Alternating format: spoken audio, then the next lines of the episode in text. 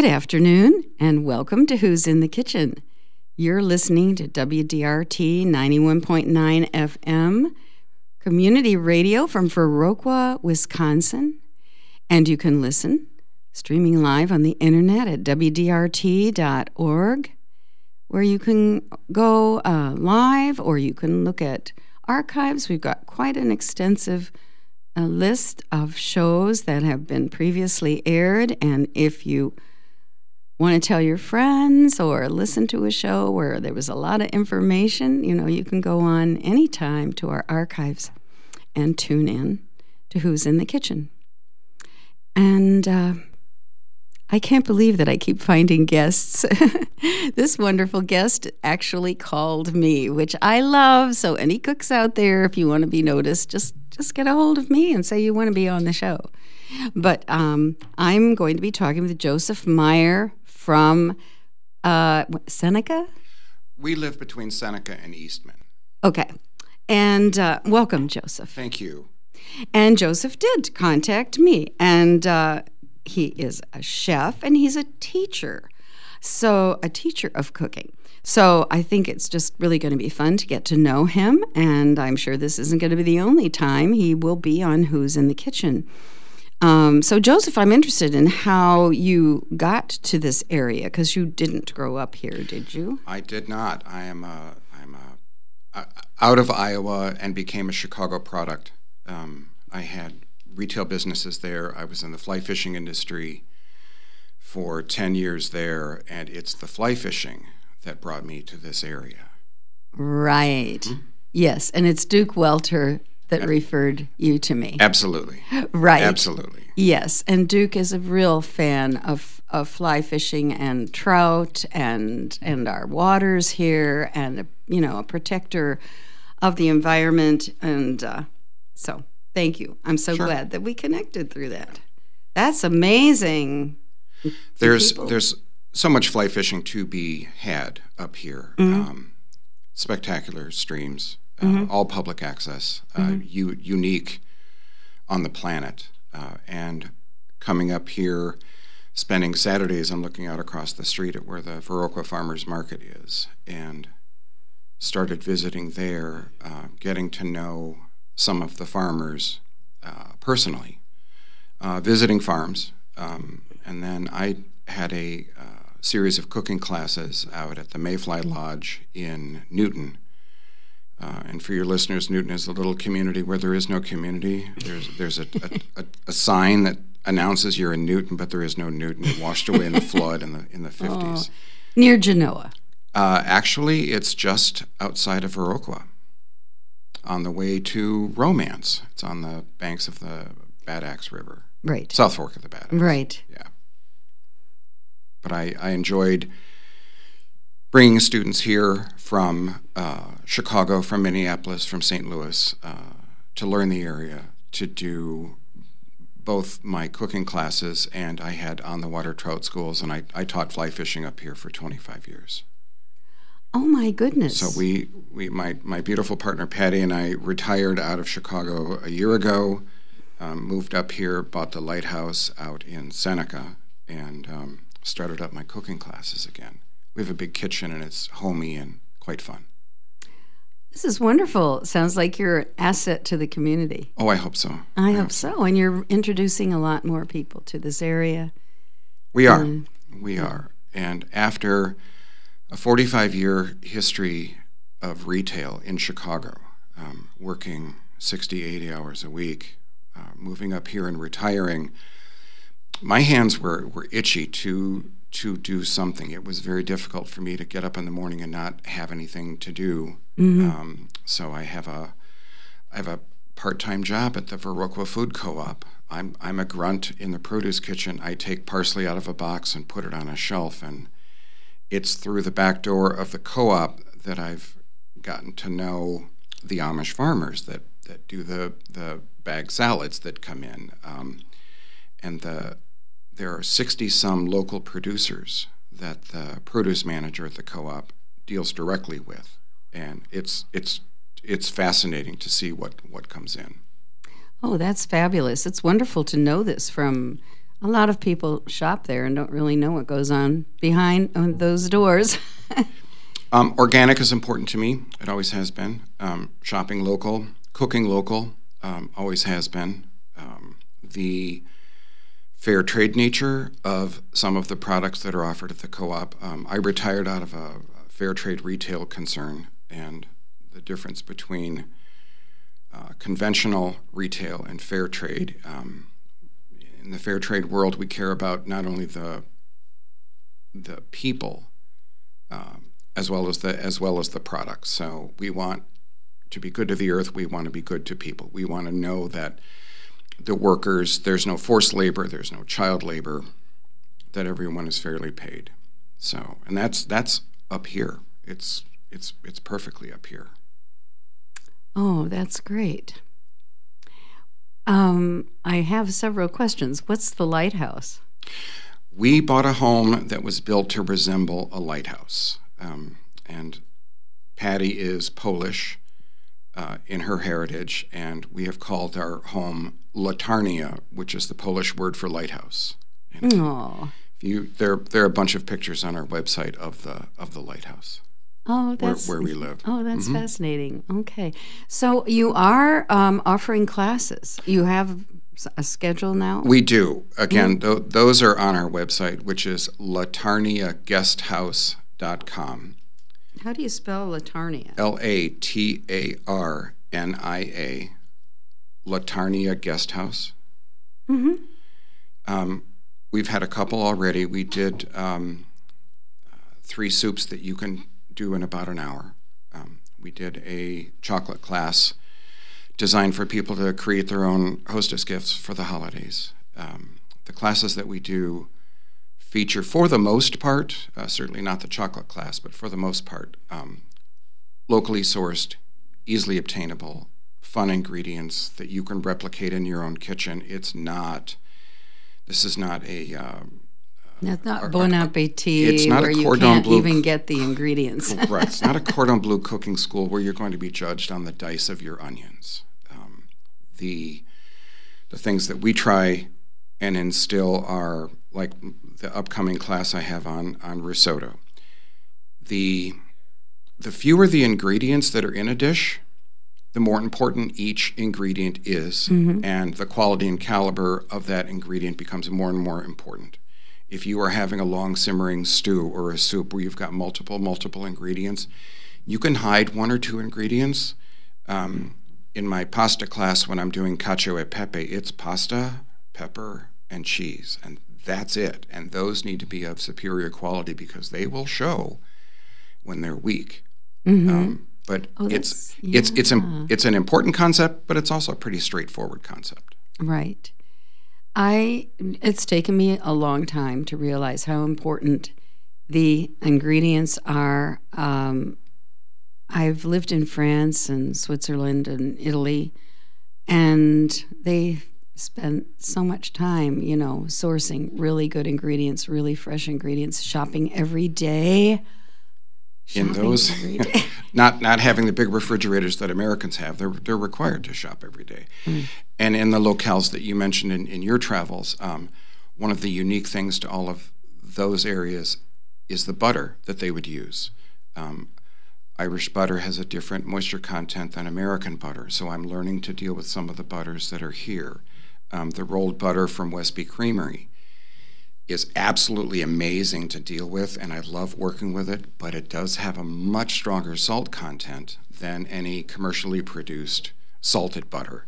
Um, so I can't bake with it, but when I'm incorporating it into a risotto or I'm sauteing vegetables, I need to be careful of the amount of salt that I add. And one of the things mm. that um, that I love to do in my kitchen, because I cook for myself, I can control the salt, I can control the sugar, I can control different things that I typically can't do in a restaurant, and that's one of the reasons why restaurant food tastes so darn good, is that it's full of salt and butter. Um, but the, the local ingredients here are so so delightful to work with. So talk about some of these good local ingredients. Um, the produces are amazing. Um, because they are organ- organically grown when I had uh, my prior cooking class, I had a group of ladies in from Chicago and Minneapolis, and we were at the Viroqua Farmers Market, and I was standing in front of uh, an Amish family's booth, and I was explaining to these ladies that this produce is grown without any additive, added um, chemicals, fertilizers, pesticides, herbicides, nematicides. There's no uh, outside chemical influence on the production of this product at all, and it's raised organically. And the young Amish, Amish man leaned into my little group of ladies and he said, or as we refer to it up here, farming. That's the way we do it up here. Um, so the, the, the culture up here of organic food uh, has long history, long history. I've been coming up here for twenty-five years, and, and people were doing farm to table before that term was even coined. So it's it's the produce. It's also the wines, now with Branches Winery and with Vernon Vineyards, um, unique, distinctive to this area. Uh, absolutely lovely wines to, to, to deal with, to serve at the table, and, uh, and to cook with. Um, cheeses are just an amazement. I, it's going to take me the next twenty years to learn all of the cheeses that are just in these two counties, in Crawford County and Vernon County alone. Mm-hmm. I'd love to do a show just on cheeses, because we need to know what cheese to use in what situation. And the best way to learn that um, is when you're shopping at Viroqua Food Co-op, go in and talk to the woman who runs the cheese department. Her name is Macy, and and learn from her. Macy, what's new? Um, I, I like a brie. What do you have that's local that you would recommend? I am making this particular dish and I can't find this particular cheese. What would you recommend? Macy is a vast resource um, and is is is super helpful and, and wonderful to deal with. But that that's that's one way to learn, is is to learn the farmers, learn the producers, going to the Viroqua Farmers mm-hmm. Market, um, and talking with with Tiffany Cade of Deep Rooted. Deep Rooted is out in Westby. Uh, learning from her. Um, what's new, what's fresh, what's coming in next week. Hi, I'm glad you're here this week. We're going to have this next week. Uh, Jillian and Adam from Small Family Farm are the, are the same way. Um, the uh, farmer of Farmers of the Year, the Chamber of Commerce, uh, named um, Elena Wolf and her partner Sawyer uh, Farmers of the Year. And talking with Elena in her booth and learning um, how her chard is grown and what experiments that she's doing with celery. Nobody grows celery up here. You never see celery up no, here. No, it's you, a hard crop to You grow. Talk to Elena. Elena is a wealth of knowledge. Um, mm-hmm. She hasn't got it perfect, but she's got it right, and, and she's working on a few things. So getting to know your local farmer is super helpful. Um, coming to the market, both the Viroqua Farmers Market and the and the co-op, you can walk in with a grocery list, but walk in with an open mind. Um, I need to make dinner tomorrow night. Um, and I can have a set list, a grocery list of things that I need to buy. But that list will go out the window when I see, oh my goodness, Linda, uh, who's the produce manager at the co-op, Linda has put in this particular product. I came to get Valencia oranges, and now there's Cara Cara oranges. And you can ask anybody in the produce department, what's this Cara Cara orange? And don't be surprised if they pull out a, a knife from their sheath and cut it open and show you the difference between a Cara Cara and a Valencia. Um, if you have, you know, I bought these Valencias last week and they just, uh, I, I expected them to taste better. And I learned that uh, Valencia oranges from the refrigerator are going to have a more muted taste than Valencias that sit out on the counter for an hour. So it's working with the producers, it's working with the retailers, and and gleaning from them. So again, I can go into the to the co-op with a grocery list, um, but I take a look at what's on the shelf and I can adapt my list rather quickly and change my menu. Um, some of the curriculum for my cooking classes are a bit kamikaze by nature. Uh, I'm like, oh, I was going to do this, but look at that. Oh, there are artichokes here, so I can do a different kind of risotto. Mm. I was just going to make a porchetta roast. A rolled roast, you know, Italian style. And I went in and asked for fennel there's no fennel this time of year. And so, mm-hmm. you know, that's what happens. And if you are going to buy, well, I don't know, if you wanted to buy local fennel, it definitely wouldn't be grown here.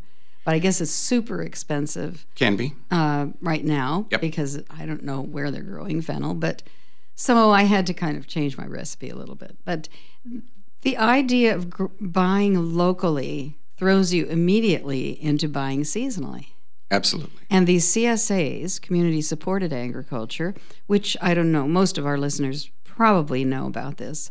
It's like a subscription, and it's a guarantee to a farmer that you're going to buy what they produce out of their garden.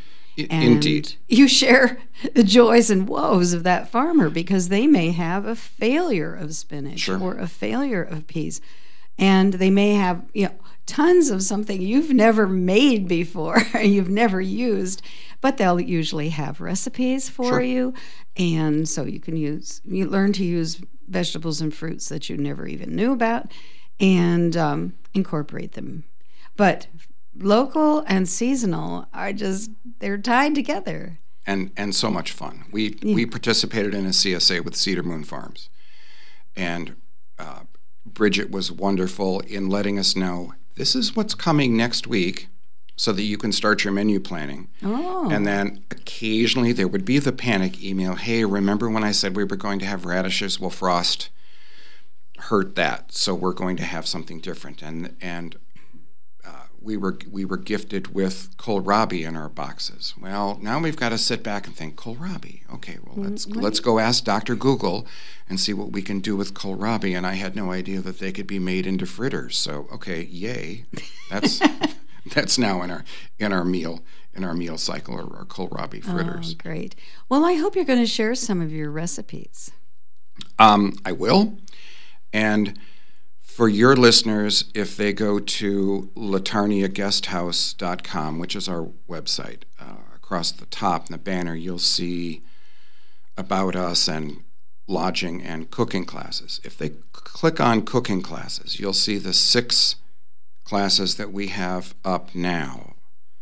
But for your W D R T listeners, if they scroll all the way down through the six classes, there's a free recipe that I put up this morning on making um, pasta chips. Again, this is a two-ingredient appetizer that's just kind of mesmerizing. It's pretty cool. I can't imagine what that is. It's pretty, if, you, if you take uh, rigatoni or penne uh, and break the cardinal rule of not overcooking it and cooking it al dente, this is the one recipe where you need to overcook the penne. And if it if your package says twelve minutes, fourteen, sixteen is not too much. Drain it, throw a little olive oil on it, chill it until you're ready. And then in a little pot of uh, vegetable oil or canola oil, some kind of neutral oil, um, dry off the penne and you deep fry it until it gets crispy golden and you pull it out of the deep fryer and sprinkle grated Romano or Parmesan cheese across the top. It's it's unique and it's it's addictive. It's it's pretty cool. Oh my goodness. Uh, very very straightforward recipe. Again, it's on our website. So are these in pieces or patties or just just little chunks of stuck are, together penne or what? They are the little in, individual little penne, and you can pick them up like potato chips and crunch on them. Oh my gosh! But they are did they you are just fr- discover that by accident? I did. um, it it's going down a, a rabbit hole of. Seeing this person on YouTube and reading this person, and they recommended this book, and then when I read in that book, and then they talked about another book, so mm-hmm. it, it pieced it all together. But the classes that I have coming up, um, uh, a pair of perfect risottos. Uh, risotto is not an alchemy where you're you have to conjure up and stand and stir, and people shy away from making their own risotto because of the the thought of the ingredients. Um, which are far more simple than one would imagine. And I have to stand and stir this. I can't walk away from it. I have that to st- was the traditional way, wasn't it? One needs to stand and stir, and the reason for that is um, the risotto creates its own cream. Um, for your listeners, if you take a look, I'm doing air quotes, makes its own cream sauce. As you are stirring it, you are knocking the starch off of the arborio or cannoli rice, And it's the starch that incorporates with the stock that you're cooking it in that makes that creamy sauce. If you don't stir it, you will not get that creamy sauce. Mm-hmm. Um, so yes, for for about twenty-two minutes, you are tied to your stove stirring. But uh, in a in a communal dinner setting, it people take turns. Kids can stir. It's a great way to incorporate your kids into cooking. Oh, sure. So right. we'll be we'll be doing the traditional one. Um, We're, we're introducing saffron, certainly not a local ingredient. I get that. Um, but once you've learned to make risotto alla Milanese, the way they did in Milan, where it's flavored with fennel and a little bit of uh, saffron, thank you.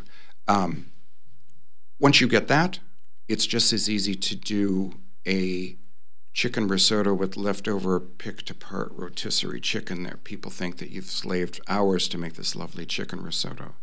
Um, if you have, uh, from your C S A box, if you've got Hubbard squash or butternut squash and you're able to cut it into cubes and roast it simply with olive oil and salt, you can throw that in the freezer.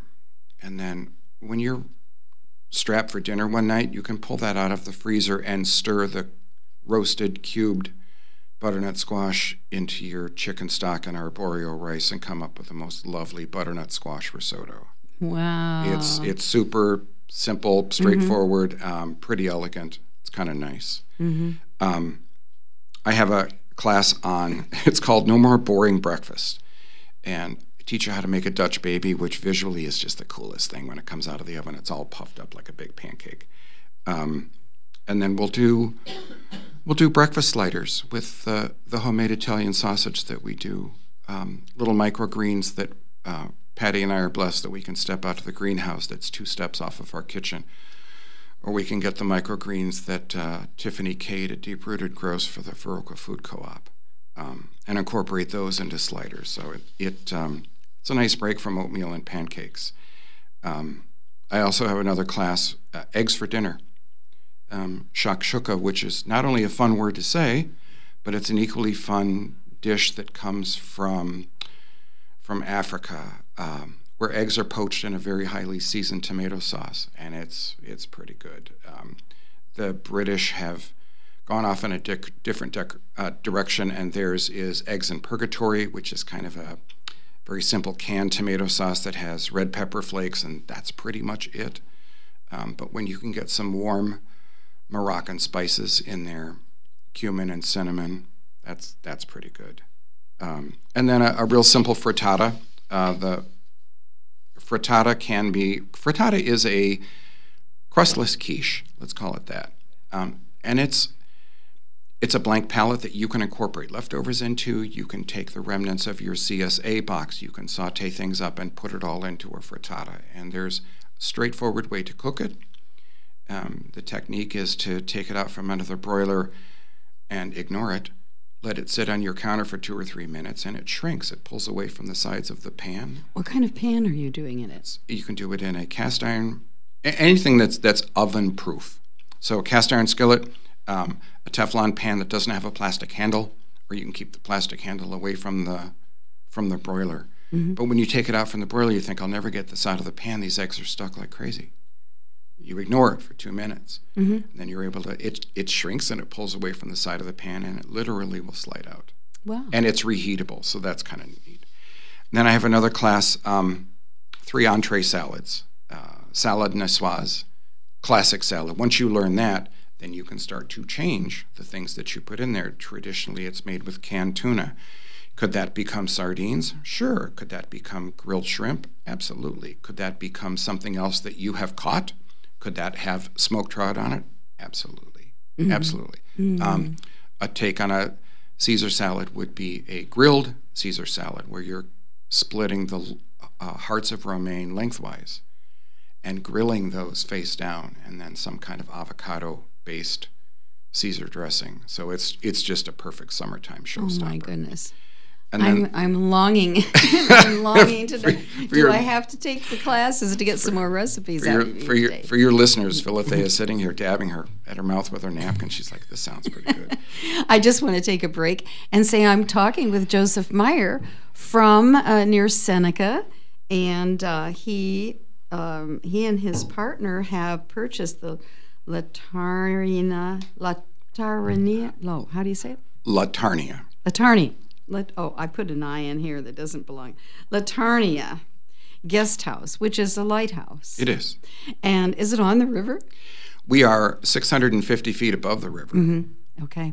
And um, and he is te- he's teaching classes in the area. He's only been here about a year, and he's he probably knows more about the co-op and the farmers market than a lot of people do, um, and just really appreciating the area that that we all live in. And um, you're listening to W D R T ninety-one point nine F M and streaming live on the internet at W D R T dot org. We're coming from Viroqua, Wisconsin, and you're listening to Who's in the Kitchen. I'm I'm Philothea Beeson, and very much enjoying talking with Joseph. And um, so we're going to go on. um, I've never grilled lettuce. So tell me, what's the thrill of grilling lettuce? What happens? Um, it's a unique take. It imparts just a whisper of a smoky taste, mm-hmm. and, and grill marks. You're not grilling it as long as you would uh, a piece of protein. But you grill it over a wood fire. Absolutely. Yeah, you don't o- get over a smoky charcoal. Taste if you grill it over gas. No, nope, no, right? Not in your kitchen. We we yeah. literally will go outside on the Weber grill yeah. and, and grill this. Um, mm-hmm. The way romaine lettuce is hydroponically grown, um, having to pull apart all the leaves and wash off all the sand, that that part has gone away. You don't you don't have to worry about that. If you were buying from something that's locally produced, um, you have to watch the weather a week or so ahead of time. If it's been rainy, that's not a dish that I'm gonna make, because I don't wanna stand there and have to clean all that mess. Clean out oh, all the sand. So a lot of a lot of romaine is grown hydroponically. Indeed. You bought it in the store. Indeed. I mean, commercially. Yeah. Uh-huh. So it's oh, it's it's much cleaner mm-hmm. and less sandier. Mm-hmm. The romaine that's grown locally is far tastier, though. It's it's not just cellulose and, and water. It does have way more flavor to it. So there's there's there's a balance. There's there's a trade-off. Mm-hmm. Oh, let's just talk about hydroponics a little bit. Um, You do, I think you add minerals and so forth, and, you know, nutrition to the water. Correct. Correct. S- but it's just, I just have a feeling it can't be the same as from soil. It is certainly not the same. No. It is not the same. However, in the middle of February, you, you you do have an opportunity. Another advantage to growing hydroponically, and they do a lot um, in the in the suburb of Bellwood, Chicago, um, because they can do it inside and they can grow vertically, and in one eight-inch P V C pipe they can have one hundred plants, and it stands vertically, so it's not taking up a lot of linear garden. Um, it is not it is not a garden-produced product. It is not one hundred percent organic that comes out of the ground and tastes like the earth, but in, in the middle of February, yeah, you can you can have that. Has nutritional value? It does. It does. No, nothing nothing is like organic that comes from the ground. That that and, and mercifully nobody has, has found a way to, to make that better. Mm-hmm. That that is what it is. Mm-hmm. But the, the Do you have a garden? You know, I have a small greenhouse. Uh, the entire growing area is about eight square feet. Um, we do a few microgreens and a few radishes, but I work at the co-op. Um, we have bought into uh, a community-supported uh, agriculture mm-hmm. share. Um, we're looking at another one next year, uh, and we have no we have no level ground out at the lighthouse. We have we have three acres of hillside. Um, right. Once you step out our back door, it goes right down to the river. So I have, I have no place to, to actually grow anything. Um, and frankly, uh, the people around here in these two counties grow it better than I could. That's that's that's for sure. Well, as we get older, it seems like it's easier to buy things that other people are willing to put the effort into. Sure. My garden has really shrunk. How about you, Jim? Is your garden littler? Oh, that's your joy. That's your joy of living in Viroqua, is having a wonderful produce garden. There there are so many people here who have skills that I don't. Um, canning, preserving, pickling. Uh, I'm learning there's an entire world of pickling out there. Oh Fermenting. my Oh my goodness. Oh. That's mm. that's not in my skill set yet. Um, and I'd be willing to barter cooking classes for uh, f- fermenting classes. That's that's for sure. Mm-hmm. Um, so for those people who do canning and, and, and pickling and fermenting, they need a larger supply of one particular product. They need more tomatoes. They need more green beans than I'm able to produce out of a garden. Um, so they will grow not an acre of green beans, but if they're doing a lot of pickling, they'll grow far more than they can consume I don't know, mm-hmm. at, at their dinner table. Right. Well, one, I used to grow just pretty much all the things that I like to have around, mm-hmm. and then I'd freeze. And um, this year, I just went to the farmer's market when green beans were at their height. I could just take as many handfuls as I want and fill as big a bag as I want, and went home and froze those green sure. beans instead of my own. And that's that's one way to do it. Uh, there's a there's a term that I learned when I moved here. Um, the verb is to put up. So I'm I'm going. We're going to put up some beets. I'm like, put up, put up. Oh, you must mean that you're going to process them and can them. Um, it, one tip to your listeners: if you are, for example, going to be putting up some green beans, when you are at the farmer's market, you might talk to them and say, "I'm putting up some green beans in the next week or so. When when is the best time for me to do this?" And you'll get an answer. They'll be better next week. You should come right after it rains because they'll be bigger, fluffier. Get get advice from your farmers. Work mm-hmm. with them. If you are if you are canning tomatoes, uh, and you're mm-hmm. you're coming to the farmer's market to source that, at the end of the day is a much better time to source tomatoes because no farmer wants to put tomatoes back on their truck and take it back. So there's. Um, There's more of a price reduction at the end of the day than at eight o'clock in the morning when they've got the rest of the day to try and sell their tomatoes. Um, but but stepping up and, and introducing yourself to the farmer and telling them what you're doing with their produce, you'll get all kinds of help and advice. Mm-hmm. I'm sure there are many, many people in this country that have never thought of talking to a farmer or don't even know how you would get sure. to. Sure. But isn't that wonderful? I mean, we just take it for granted. We do, um, and my partner Patty, who is very much a city girl, she comes from Evanston, Illinois, and for sixty years she lived in Evanston, and she moved up here and had never driven on a gravel road until she moved here, had never used her high beams. Um, in the city of Evanston, she said, I, I could drive for six months and not drive over twenty-five miles an hour, and there's enough ambient light, I really didn't need my headlights. But when she moved up here with... It's with, dark. Yeah. She moved up here with me. Um, she was surprised we were going down Gardner Road, and there's a sign that says sorghum. A little black and white sign. We're used to them. We're seeing signs that say eggs, rabbits, honey. Well, the sign says sorghum. I'm like, oh, dear, let's pull over here. And we go up and, and introduce ourselves and purchased a an old mayonnaise jar full of sorghum that they had produced, um, and they were kind of apologetic when they asked for eight dollars for this quart of sorghum syrup. I, oh, and then, I've seen this produced. And then very quickly dropped it to seven dollars. I'm like, you know what, eight is fine.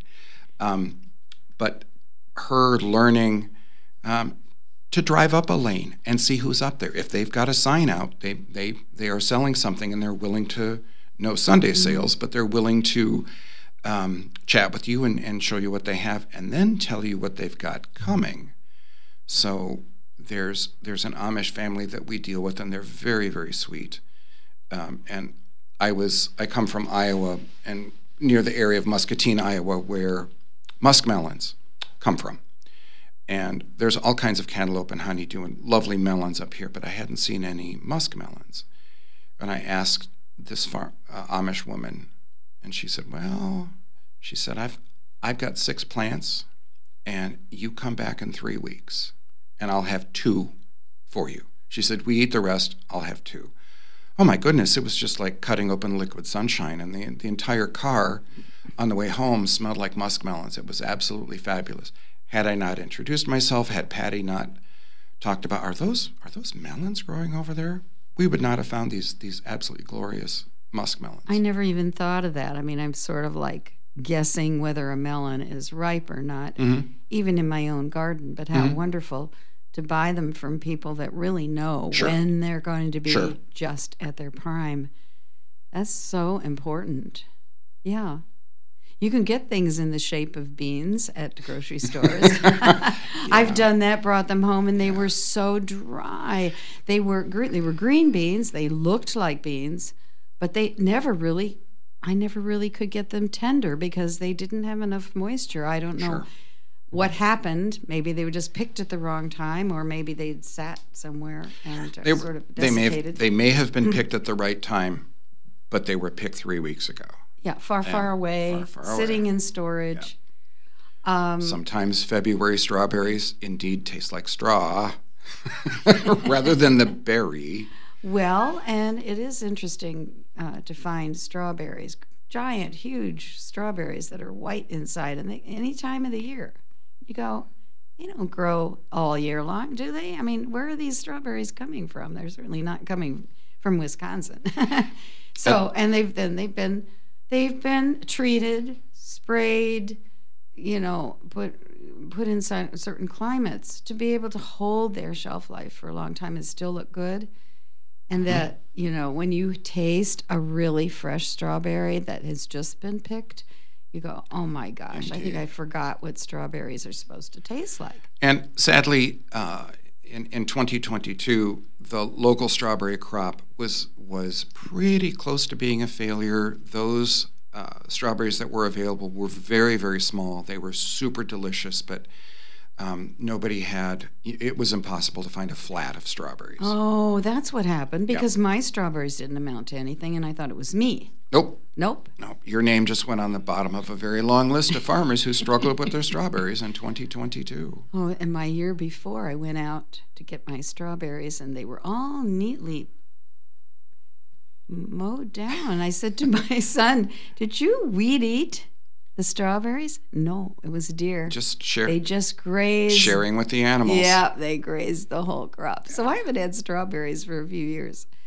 But, um, yeah, really, when you think about people kind of dickering at the farmer's market with people who have, you know, tilled the soil, this mulched, is, this is their harvest, you know, uh, weeded, uh, harvested, packaged, making everything look perfect at the farmer's market and taking some of it back home that didn't sell. And you're dickering about yeah. whether I've, I I really want to urge people to just honor the work that Absolutely. has gone into growing produce. The, the vendors at the farmer's market um, are deeply invested in this community and, and their local community. Um, I was I was...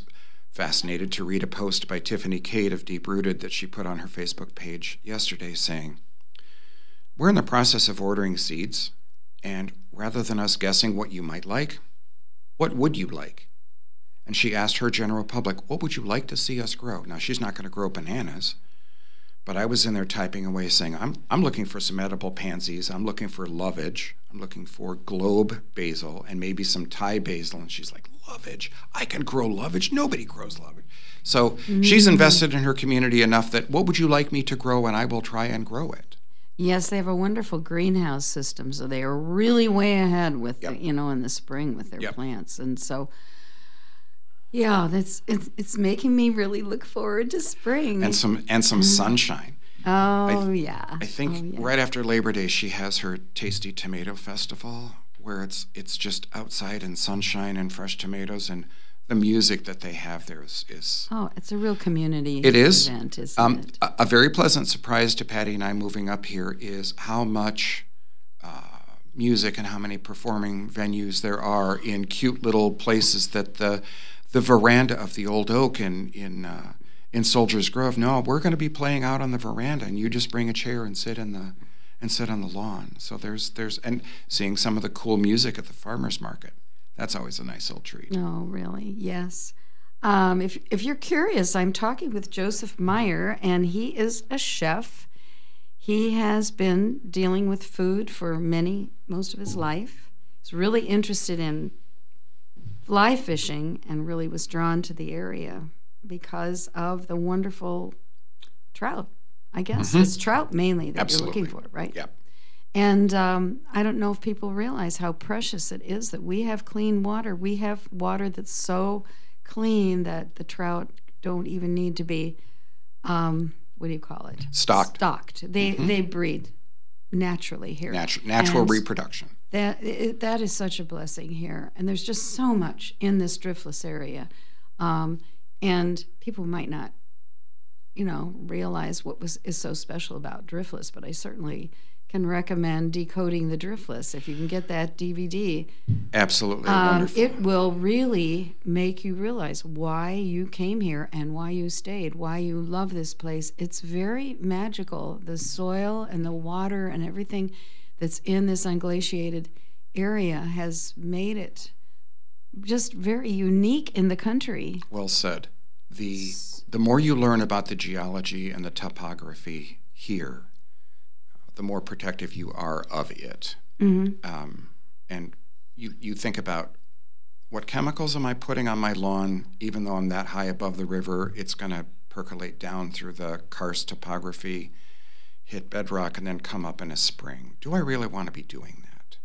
So, right, and for everybody else that's living there, you know. So it's kind, it's you can't just say, it's my land, I'll do what I want with it, because actually we all share it with the underground water.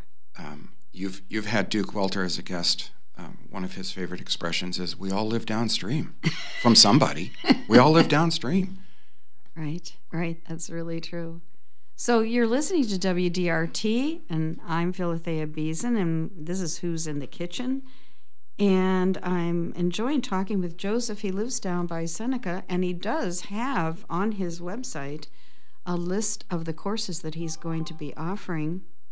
Um, and so they, they're they're made with seasonal local ingredients, right? That's, Indeed. I mean, and very simple. Indeed. So I, I get the idea that you are kind of like Duke. I mean, really wanting to make something delicious. Absolutely. But you're not making it precious and unreachable for regular old people. Everything we yeah. do is approachable in your own kitchen. Um, That's wonderful. The, the dessert class that I'm doing, um, we're doing a baked Alaska, which is the most straightforward three-ingredient dessert. And we're going to show you how you can do it seasonally. That... Um, There's an eggnog ice cream center for the holidays, and in the springtime it might be a strawberry ice cream. In the summertime it might be a peach ice cream, but peach ice cream baked Alaska for the fourth of July, oh my goodness, so much fun. so so the things that we do are pretty straightforward, and they are approachable, and um, we teach on a inverted pyramid format where you learn one skill, and from that skill, okay, I've learned... I've learned to make mayonnaise in a food processor, and then I've learned to make pesto in a food processor. So from there, I can make pesto mayonnaise to put on my bacon, lettuce, and tomato sandwiches. I can take my pesto mayonnaise, thin it with red wine vinegar, and suddenly I have a salad dressing for a bacon, lettuce, and tomato salad with all of the leftover bacon, although in my house, that's a rarity. um, So you learn one skill, and that builds onto several other skills that you, that you easily piece together. Right. And again, we're not standing over you asking that you you brunoise this ten pounds of shallots. If if you can get them into recognizable pieces that are all relatively the same size, so they cook at relatively the same level, you're good. You're good. Well, um, I'm interested in how you got... How did you get interested in cooking? Have you always cooked, or this grow out of other interests or jobs? Or we we grew up on a small acreage outside of Des Moines, and my dad was a tough old German who wanted his sons to understand that food didn't come from the grocery store.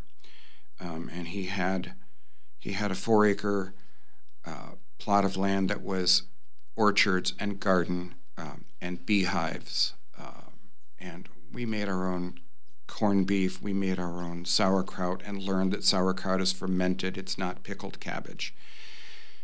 And we we learned that way. Um, this is at a time uh, in the very early sixties, uh, Julia Child was starting, and we would sit black and white T V and watch Julia Child. The first, the first meal that I ever composed and pieced together on my own, I replicated Julia Child's um, stuffed rock Cornish game hens, and this was in the sixties, in the middle of Iowa, when that stuff was kind of, kind of interesting to do. Um, but but learning where food comes from, um, that that came at a, at a tender age. Uh, I lost some of that living in Chicago. That that's going to happen. Um, food comes from Whole Foods. Um, you you went to Hy-Vee because that's where your produce came from. Well, there was there were three or four steps before it got to Hy-Vee that are critically important. Um, and coming up here and just embracing the concept of Uh, and again, I, I'm using the term farm to table because that was the big buzzword in the in the seventies and eighties. Um, that's what this area is all about. Mm-hmm. So I, I learned from my mother um, and her sister, which which was amazing and wonderful. And we were uh, we were kind of looked at sideways in the middle of Iowa in the in the sixties and seventies, and putting dry vermouth in our scrambled eggs, but. I do that to this day. Wow. So are there other cooks? Are there cookbooks? Are there sources that you found were just invaluable and really pushed you along in the right direction? I, I have morphed from the printed page um, where I read everything that Giada De Laurentiis wrote. I read everything that Ina Garten wrote um, because they're both very good communicators. Ina Garten is not the best educator, but she's a terrific communicator. So I've morphed from that. I still have some of their, their books, and I refer back to them. Um, the internet and YouTube uh, is is fascinating, and it's it's nine thirty p m It's time for me to go to bed, and suddenly it's it's one a m and I'm I've got four more YouTube videos to, on how to make cacio e pepe. Um, there's a there's a fascinating young man who did food trucks in New York, uh, and that that's that's where his culinary ex- expertise was. And then he started his YouTube channel, cooking in his parents' kitchen. Um, it's called Not Another Cooking Show, and he demystifies a whole lot of things. Mm-hmm. Uh, for your listeners who want to go see Not Another Cooking Show, Take, take a look. He's he's pretty fascinating, and he he also has um, an inverted pyramid teaching style. Okay, we've we've taught you this. We're going to go expand and, and go to this new thing, um, and then he pulls out some of the most unusual. Um, he does a braised short rib, which is outstanding, and it fills the kitchen with love and aromas, and it's just absolutely lovely. But then he takes the leftover short ribs um, and shreds them and makes a grilled cheese sandwich. And on one side of the bread, on the inside, he spreads blackberry jam.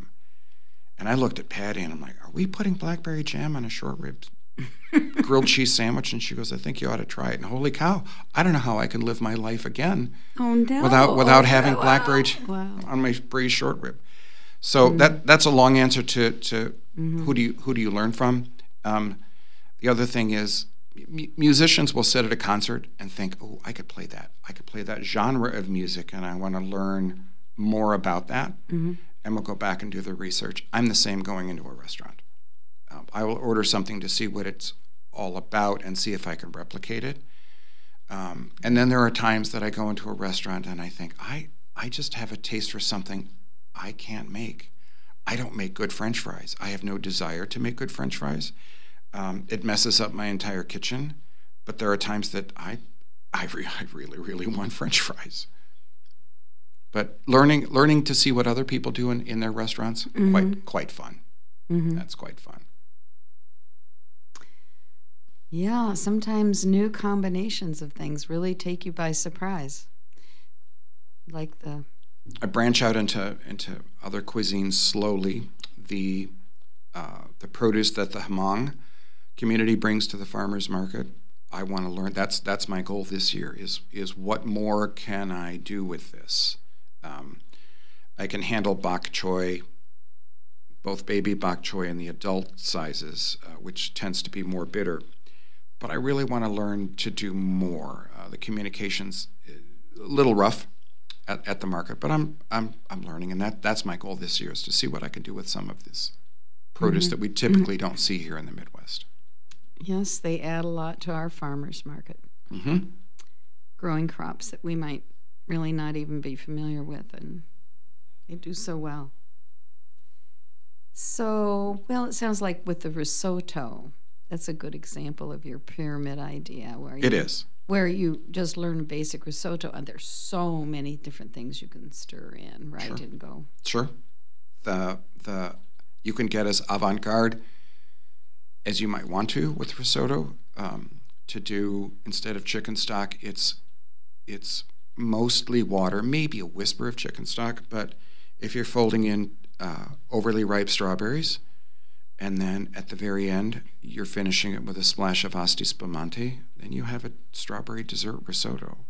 Oh my gosh. That's, that's not where I would start with risotto. No, but, but just think, we love sure. rice pudding. Absolutely. So, you know, why it's, not? Yeah. It, it is it is the very same. Uh-huh. Uh, I may be doing pasta classes where you are making your own pasta, which is pretty straightforward, um, far simpler than, than you would imagine.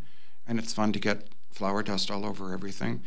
But the, at the end of that, I might show you how to take your basic pasta dough recipe, back off six tablespoons of flour, and substitute with six tablespoons of uh, organic dark cocoa that you would make hot chocolate out of, and roll it out like regular fettuccine, cut it into regular fettuccine shapes, boil it in salted water like you would regular fettuccine, and then you would sauce it with melted French vanilla ice cream. So you have this lovely chocolate pasta with this lovely creamy sauce. And then instead of meatballs scattered across the top, could they be blackberries or raspberries? Absolutely. Instead of shaving Parmesan cheese over the top of your chocolate pasta, could that be shaved from a bar of white chocolate? You bet. You bet. Oh, so gosh. simple, simple, mm-hmm. straightforward, elegant, show-stopping. Oh, my goodness, we had chocolate pasta. So when did you start teaching? Um, fifteen, eighteen years ago mm-hmm. at at the, the Mayfly in Newton, when I started teaching cooking. I was raised by an educator, so uh, learning to communicate where people can follow along and, and grow with you. Uh, my my... mother was an English educator, and one of her concepts was uh, you you need to um, to teach, share what you know rather than showing what you know, and I, f- I followed in, in that that philosophy. Um, everything we do at the at the Lighthouse is hands-on. You're you're going to be in there stirring, and, and even though I, I will say that this is. Um, Some are participation classes, some are demonstration classes. Somebody's going to be up there with the knife. Somebody's going to be up there stirring. Somebody's going to be up there. It's the tactile feedback that um, that I get off on, watching a risotto come together and feeling it come together. Oh, I think mentorship in cooking is so important. So much of it is, now it's right. Now mm-hmm. this is the texture. This is how a bread dough should feel. If you, you know...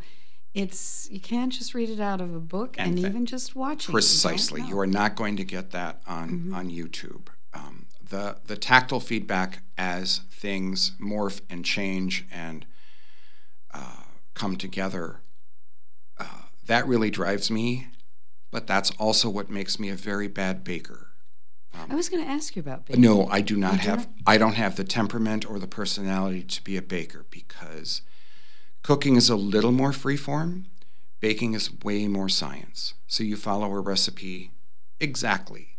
And the heartbreak for me is, once I've put together something that I'm baking, I have to put it in the box in the middle of my run of kitchen counters, and I can't touch it. I have to leave it alone for forty-five minutes. That gets me crazy. I, I have no tactile feedback. I have a problem with immediate gratification. So for me to put something in the oven to have it bake, oh, heck no, that's as bad as me planting tulips in October and having to wait until April. My little nose pressed against the glass for four months. No, I don't bake.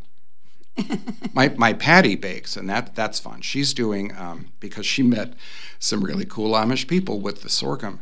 She has adapted a recipe out of Edible Madison um, when they published a recipe for sorghum bread pudding, and that's that is a different sweetness. It's a different. Um, I, I like things that are sweetened with molasses, but there's a sulfury aftertaste that doesn't sit well with me, and I don't get that with things made from sorghum. Mm-hmm.